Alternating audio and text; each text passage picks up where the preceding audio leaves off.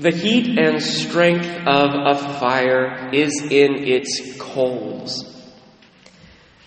If you go on enough retreats, you will eventually hear the analogy that faith is like a fire.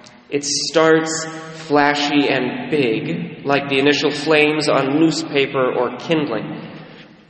But those flames are vulnerable. If they do not spread to the big logs, or if they are confronted by a strong gust of wind, it is easy for the fire to go out. However, after the fire burns for a time, a bed of coals develops under the wood, which maintains the heat and strength of the fire and prevents it from going out so easily. Coals are not as flashy or exciting, but they are absolutely necessary for the fire to continue. If you have heard this analogy before, it may sound overplayed, but I actually return to it a lot because this dynamic so often holds true in my own spiritual life and the spiritual lives of people that I work with. Many, if not most of us, have learned to equate faith with emotion. If I leave church feeling good, we might say, I have had an experience of God. If my heart moves when I pray, that means God was there. If I am excited or happy or optimistic or joyful, these are signs that I am in a good place with God. And this is not necessarily wrong.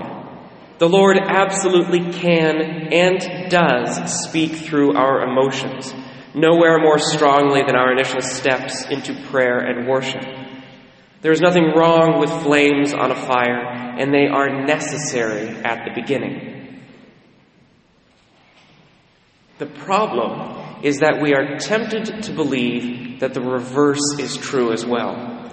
That if we do not have positive feelings in church, or if our heart does not move during prayer, or if we go through a bout of depression or sadness or cynicism, that somehow we are not in a good place with God, that something has gone wrong in our spiritual lives, and we are somehow cut off from Him. But this is like saying that the entire fire is just the flames. We have all seen fires reduced to coals. And yet give that fire a new log and a strong breath, and it will spring back with full strength and vigor. Even without the flames, the fire persisted and never went out, because the strength and the heat are in the slow burning coals. Faith is the coals and not the flames. Faith is what persists in the good and the bad, in the exciting and the boring, in the joyful and the sorrowful. The goal of the Christian life is not to jump from one exciting God experience to another, but to develop a long term, slow burning relationship with our Creator that informs and fuels every aspect of our life, no matter what we are facing, no matter what comes our way. We certainly need flames from time to time, but it is the coals that really matter. Our second reading today is especially poignant in speaking about the persistent nature of faith. St. James uses an agricultural analogy. He says, See how the farmer waits for the precious fruit of the earth, being patient with it until it receives the early and the late rains. The thing about planting a seed is that it remains unseen for months. It requires waiting and trusting without any proof that things will turn out all right. St. James also says, Take as an example of hardship and patience the prophets who spoke in the name of the Lord. This is an even more striking analogy for those familiar with the prophetic books. Because nearly every prophet in the Bible called the Israelites to conversion without ever seeing that conversion take place. These prophets sacrificed their reputations and oftentimes their lives to preach a message that they never saw come to fruition. Nevertheless, they persisted. The deep burning coals of their faith kept their zeal alive. Note well that faith does not look like a cheerless stoicism where we slog through the bad times without any expectation of improvement. Instead, it really does look like the prophets and the farmers. Maybe we do not see the fruit yet. Maybe we will never see the fruit. But we trust that it will come all the same. We know that the Lord will work and that our faith will always bear fruit.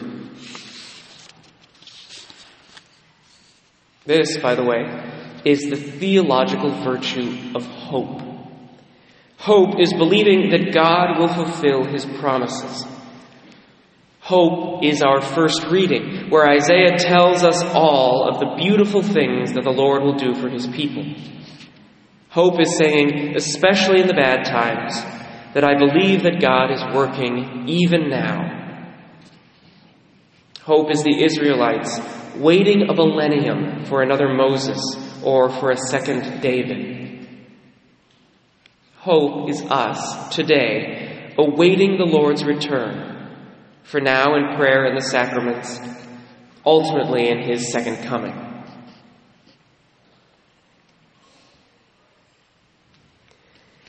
And what does hope look like concretely in our lives? In all things, hope is believing that God does and will take care of us. When we pray, hope looks like trying regularly, every day, even when prayer seems dry, boring, and uninteresting. Hope means believing that God is still working with us, working on us, and that our prayer will bear fruit if we persist. Hope means believing that even when we feel like we have nothing to bring to Him, God still has plenty to bring to us.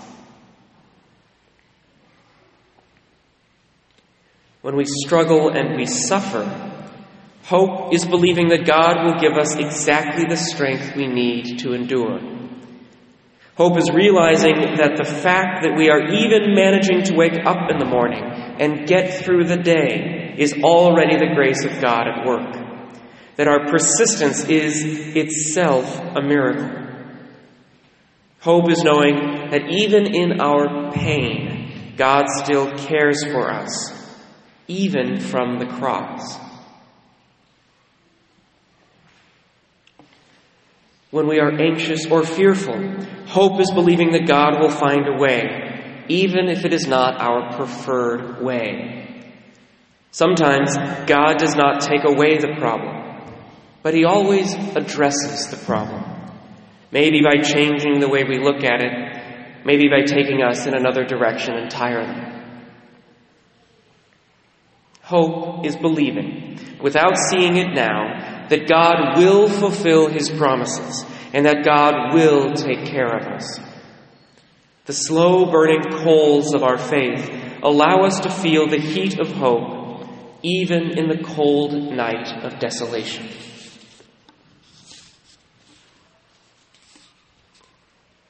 In our gospel today, St. John the Baptist is cautiously hopeful. He has heard about the works of Jesus and is wondering if finally he is witnessing the fulfillment of God's messianic promises. Would John have gone to the desert anyway and preached as God asked him to preach? Yes, of course. He is not a reed swayed by the wind. He is a prophet, and yes, even more than a prophet. But at the end, John also received the blessing of knowing, before he died, that his hope had been fulfilled in Jesus. Advent is all about waiting and watching and hoping. But with the strange twist that we already know how the story ends. Jesus has come, and he will come again. Our hope is anticipatory, but it has also already been fulfilled. Maybe this is the attitude that each of us is called to adopt this Advent and beyond an anticipation, a waiting for the promises of God to be fulfilled in our lives, paired with a certainty that He will act and He will take care of us. And maybe we, like St. John the Baptist, will also be privileged before the end to glimpse the fruits of a faith and a hope that persist.